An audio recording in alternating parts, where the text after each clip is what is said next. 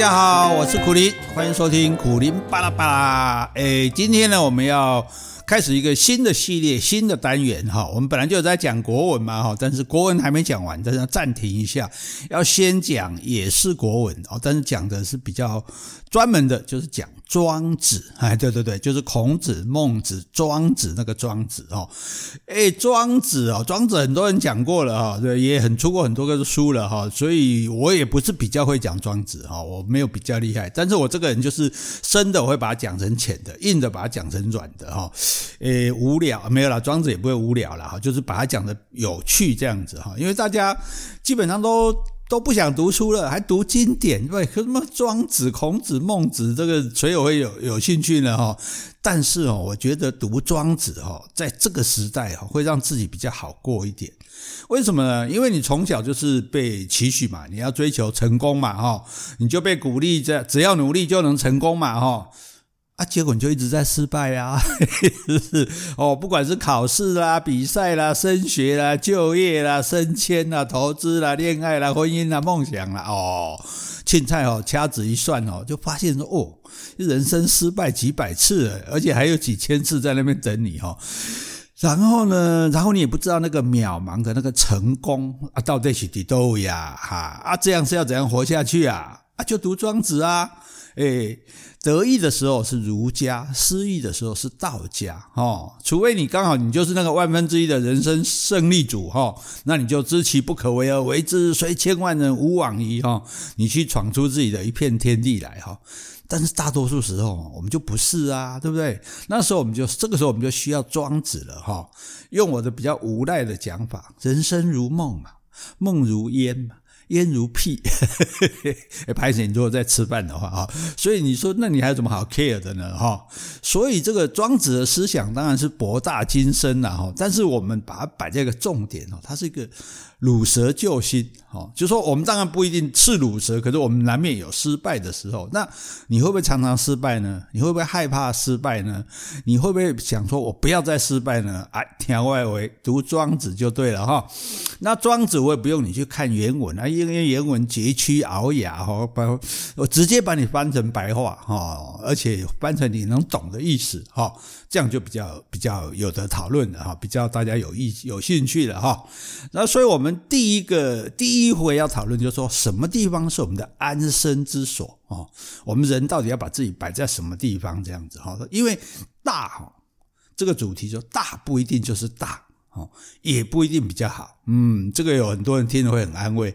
我们说公司啊、企业啦、哈哦、你家啦、你的车子啦、哦种种的哈。因为我们来讲，就是说大鹏鸟是很好了哈，但是小麻雀也没有什么不好。是不是这样哈？那庄子的第一篇就叫做《逍遥游》哈，逍遥自在的游玩哈。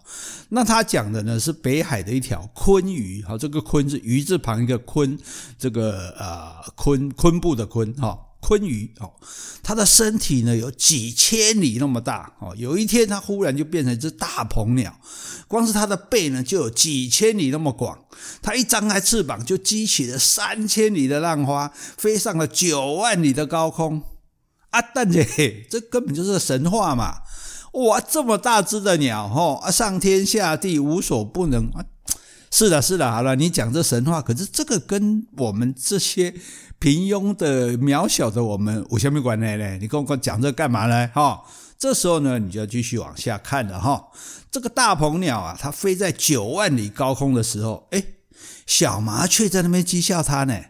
小麻雀说：“啊，你花那么大力气啊，飞那么高干什么呢？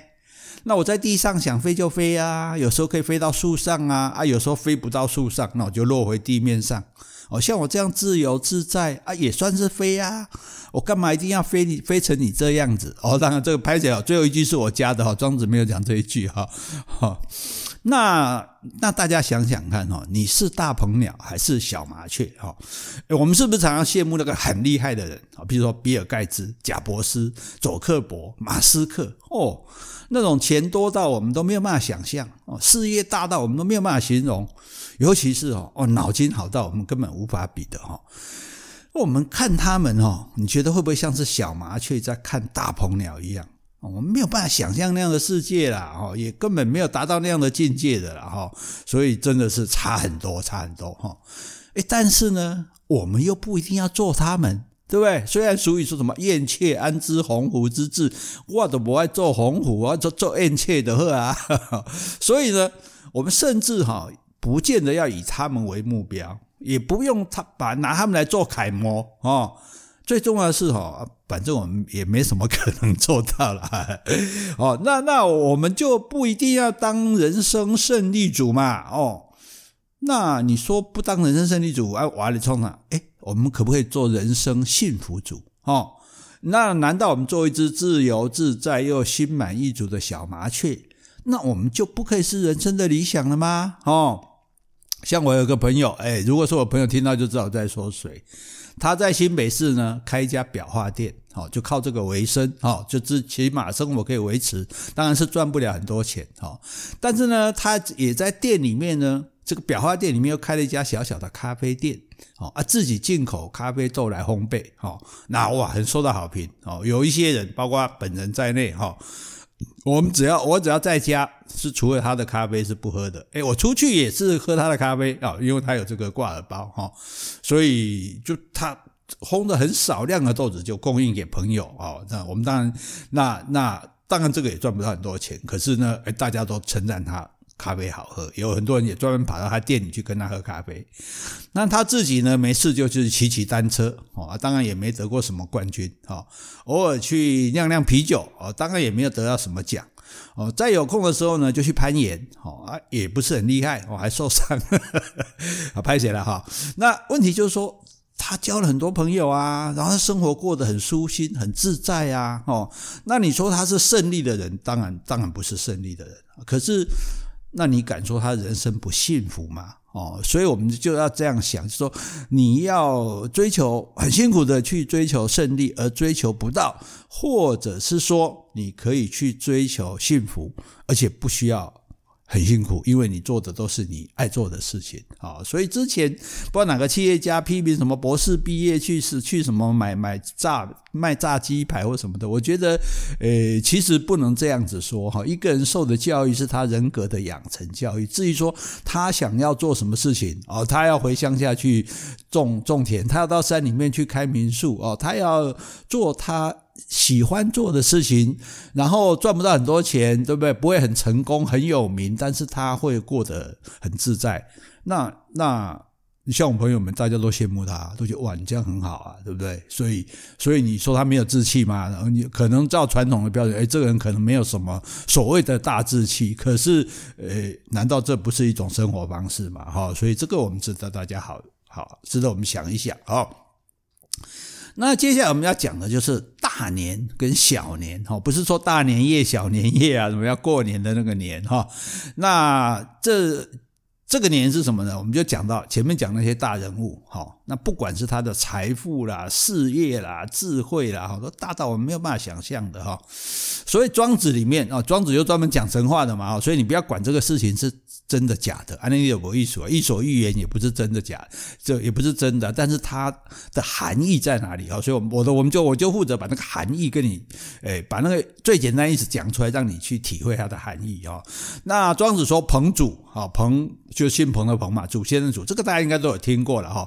彭祖他活到八百岁哦。哇，这人间最长寿的吧，对吧？我们现在能够活平均年龄八十几岁，活到一百二算很厉害，假霸离嘛，就台语不是这样讲嘛？但是就这样讲就霸离哈，跟霸离嘛不要假哈。可是八百岁就算是长寿吗？哦，这个我们想一下哈。那有一种小虫叫做朝菌哈，朝朝暮暮的朝菌就是这个细菌的菌哈，菌类的菌。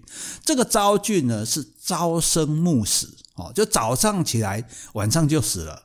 哎啊，其实，所以这个这个昭俊他只知道一天，他根本不知道什么叫做一一年一一天一个月哈，或者一个礼拜这样子哈。其实另外一种像蜉蝣这种昆虫，我们说蜉蝣也是朝生暮死，其实不是，蜉蝣它是幼虫时间比较长，但是它变成成虫长出翅膀来要开始交配的时候，他就是从早到晚，哇，那几几十万、百万只蜉蝣在河面上，然后大家就找对象交配，交配了之后产卵，产卵之后就死掉了。所以他真的就朝生暮死，早上出来，晚上就死。但他并不是只有一天的寿命哈。那庄子说有这个昭俊啊，他的生命就是一天。啊，那还有一种虫叫做寒蝉，寒冷的寒，蝉就是树上叽叽叫的那个蝉啊。这个蝉呢是夏天出生，秋天就死了哦，所以呢，他根本不知道什么叫做一年哦。其实这个也是个误会哈。其实所有的蝉，它寿命可能都只有两三个礼拜，但是它在地底下是很久，它在地下可能是三年、五年，甚至有二十一年啊。但是它出来，就是它变成。不一样的样子，好，我们不讲变态嘛？虫会这个完全变态，不完全变，它变成那个有翅膀的样子，有翅膀的样子的时候，它就是要交配的，所以它根本不吃东西，它就叫叫叫叫叫，然后找对象，然后就死了，这样哈。所以像这种蝉哈，寒蝉，它也不知道什么叫做一年啊。可是呢，楚国有一只大灵龟哈，那个灵活的灵，乌龟的龟，五百年对它来讲只是一个季节哦。上古时代有一种春树，木字旁一个春天的春，八千年对他来讲也是一个季节。好，所以你看什么叫做长，什么叫做短？哦，昭俊跟寒蝉，哦，这种呢叫做小年。哦，他的一年就是因为他根本不知道一年嘛，就是一天或者一个季节的寿命。那灵龟跟春树这种，哦，叫做大年。哦，那一个季节五百年，那四季就两千年了。哈，那。八千年一季的话，那四季就三万两千年了哈。所以相对，你说小年是永远不会了解大年的。你问那个昭君说，你想要八百年是什么？用八千八小时，或者我们再过三八百年哈。那比起来，那如果说比起五百年，比起八千年一个季节，那八百岁的彭祖他也只不过是小年而已啊，对不对？所以也不算是很长寿啊。哦，这有什么了不起呢？哈。那你说啊，你又在那边讲神话，这神话是什么意思呢？这个神话也是在讲道理。好，庄子就是在这里讲道理。他说，大小或者长短，这些东西哈，哦，甚至这个贫富啊，这个东西都是相对的哈。你再大的鹏鸟哈，那世界上也有比它更大的，对不对？再长寿的椿树，那宇宙间也有比它更长久的哦。那换句话说啊，贾伯斯啊、佐克伯这些人再伟大好了哈，great 哈，那可是，在很漫长的历史，在很辽阔的宇宙中，宇宙中哦，它还是相对很渺小的。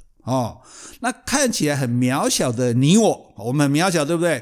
可是，在我们心爱的家人、我们的朋友心中，诶，我比较重要，还是贾克贾伯斯比较重要？当然是我比较重要啊，对不对？所以，我们是相对重要的。好，所以重点就在这里了。你不要跟人家比伟大，比大哦，比大比不过嘛，对吧？我们跟麻雀学嘛，对不对？可是我们不不像他那么大，并不表示我们没有价值。哈。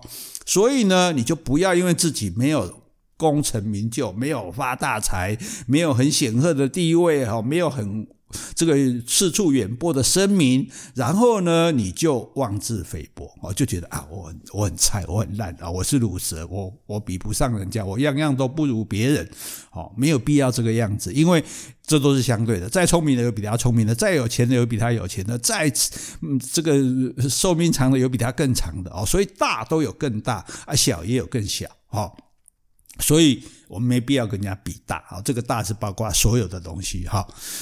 所以，譬如很简单嘛，我们应该都不会有唐凤那么聪明嘛。你听到唐凤讲话，哇，那个脑筋怎么好到那个地步？讲话那么快啊，哦，然后而且那么清楚啊。所以，所以你你看那个博恩夜秀，我觉得最好笑就是他访问唐唐凤那一次就没有再访问了，因为就唐凤一个人在演讲哦，他就是用崇拜的眼神看着他啊。博恩也是很聪明的人呐，对不对？可是他也是跟我们一样赞叹哦，这唐凤我够巧哈。可是我们没办法像唐凤那么聪明呢。可是我们要跟我们有没有可能？像唐凤那么快乐，哎，那一定做得到嘛，对不对？那搞不好唐凤因为太聪明了，想东想西哦，反正不是很快乐，嘿嘿嘿，在窃笑哈。当然，这个希望他也快乐了哈。但是我的意思是说，不见得要聪明才能快乐哈，不见得要很有钱很有名才会快乐哈。只要重点在哪？只要你不要没事哦，你就想要飞个九千里，想要活个八百岁就 OK 了。好，也就是说，你不要太贪心，好，不要野心太大，不要想去做自己根本不可能做到的事情。我们不是说我们不要努力哦，哦，不要有梦想，但是你就不要太好高骛远哈，不要眼高手低哈。所以，我们中国的这个中国古代哈，很多的文人哦，他就有很得到这个庄子的真传啊。譬如说讲苏东坡。哦，苏东坡，你看这个苏东坡是被认为是最大家心目中最喜欢的这个文人哈。那为什么这个他喜欢他？就是这个人呢，他就是能进能退，能伸能缩。哦，你看他做，因为古代做官是这样子哦，就说你官做得好，你就离京城越近啊。可是你离京城越近，万一你做不好了，或者是你得罪了皇帝，得罪了谁哦，你会被贬官。好，那贬的距离呢？你贬得越远，就表示你。越不受宠啊，越越惹人讨厌啊，所以呢，譬如说你在北京，你第一次被贬到这个啊，假设是呃山西好了哈，那第二次你可能贬远一点，贬到上海。啊，因为因为你你贬到山西，你做的不错，你就回来做官，回来做官做不好，下一次贬的时候一定要把你贬得更远。那苏东坡他到哪里？虽然他是一个文人哦，这琴棋书画什么各样都很行哦，可是他官也做得很好，不管在黄州、在苏州哦，甚至在杭州，大家有有名的这个苏苏题嘛哈，东坡肉哈，就说他的官是可以做得很好的。那做得很好之后，他就会被调回来京城。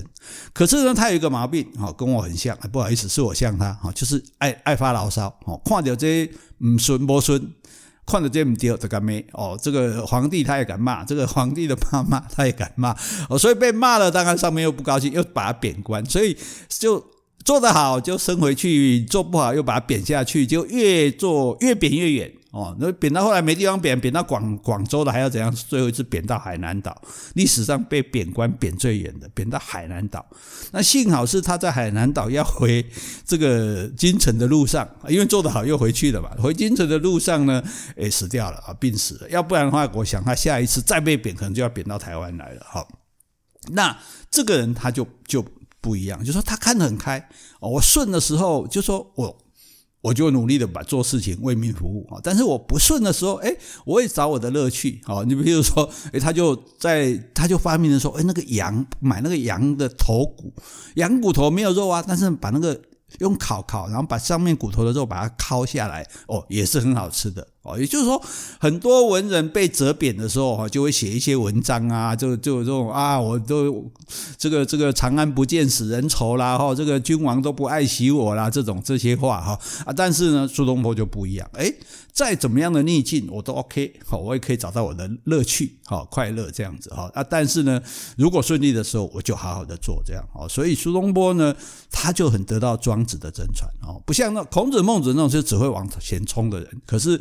只能走顺境，没办法走逆境哦。所以人会成功不不不难啦，成功谁不会成功？成功就成功了。所以可是人要去应付失败，这是不简单的哈。所以自古以来很多文人被责贬，他们就觉得哇很难很难。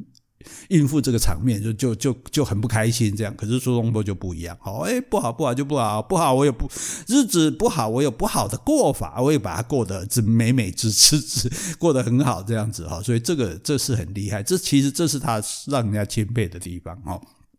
那苏东坡呢，他就很得到庄子的真传啊。他写《赤壁赋》，《赤壁赋》里面就讲，他说从变的角度来看哈，天地只不过是一瞬之间而已。自变者而观之，则天地不曾不能以一瞬；自不变者而观之，则万物与我皆无尽也。啊，就是说，你从变化的角度来看，那天地也就是一瞬之间而已啊。所以，什么事情都是很短暂的嘛。因为他知道，哎，你看他有宇宙观哦，他知道说，哎，人这个这个地球的呃或者世界是很很很长的一个历史的。所以，我们从这个不断变的角度来看，我们也不过就是一下子而已，我们就不过是一刹那而已，有什么好那个的啊？那可是你如果从不变的角度来看，哎。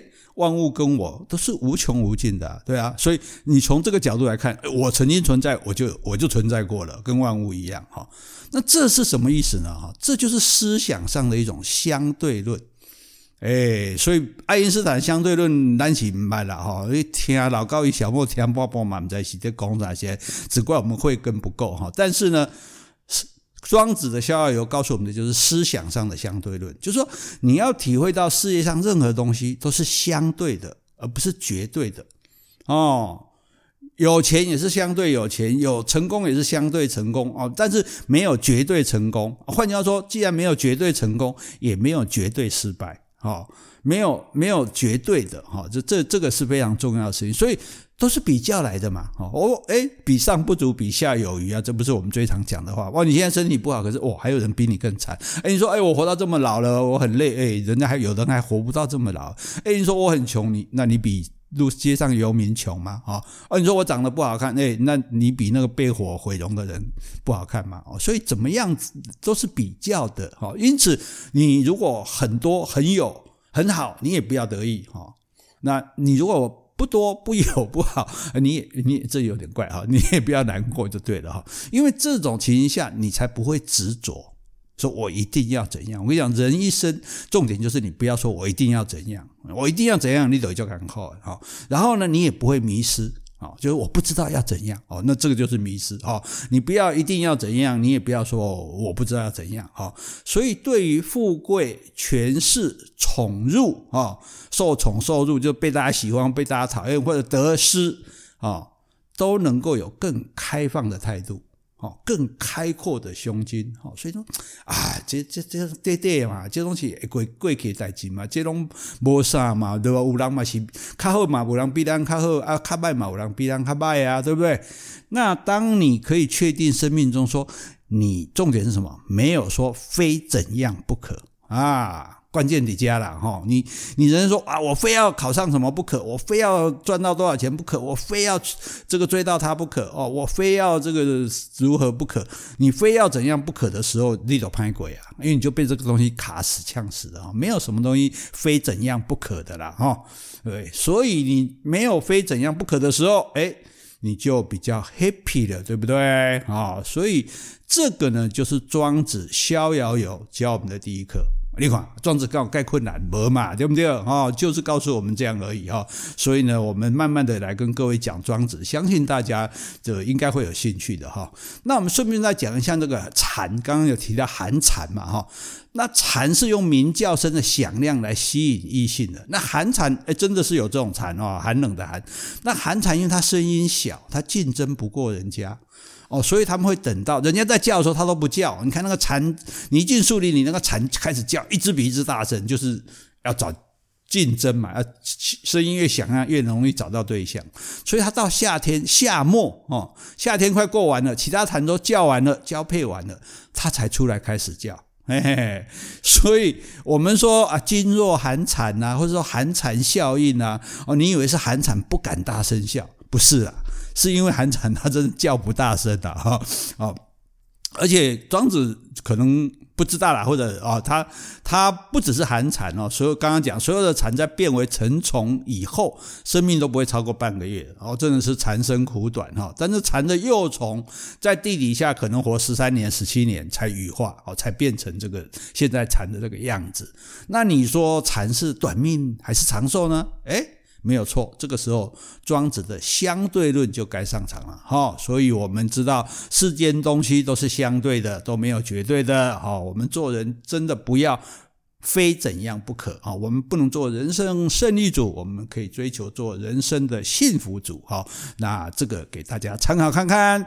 那有兴趣的话，你可以来给我们。打五颗星来帮我们订阅，好，帮我们分享给大家，好，叫大家都来听我们的 Podcast 啊。那你对我们有什么想法，可以留言啊，留在 Podcast 上或者留在我的脸书上哦。那我们可以一起来讨论庄子。诶，你如果觉得庄子，诶，原来庄子也不难嘛，蛮好玩的嘛哦。如果如果是这样的话，你最好是这样，没办法，你爱听不听，我非讲不可。好，那我们这个讲庄子就到这里，拜拜。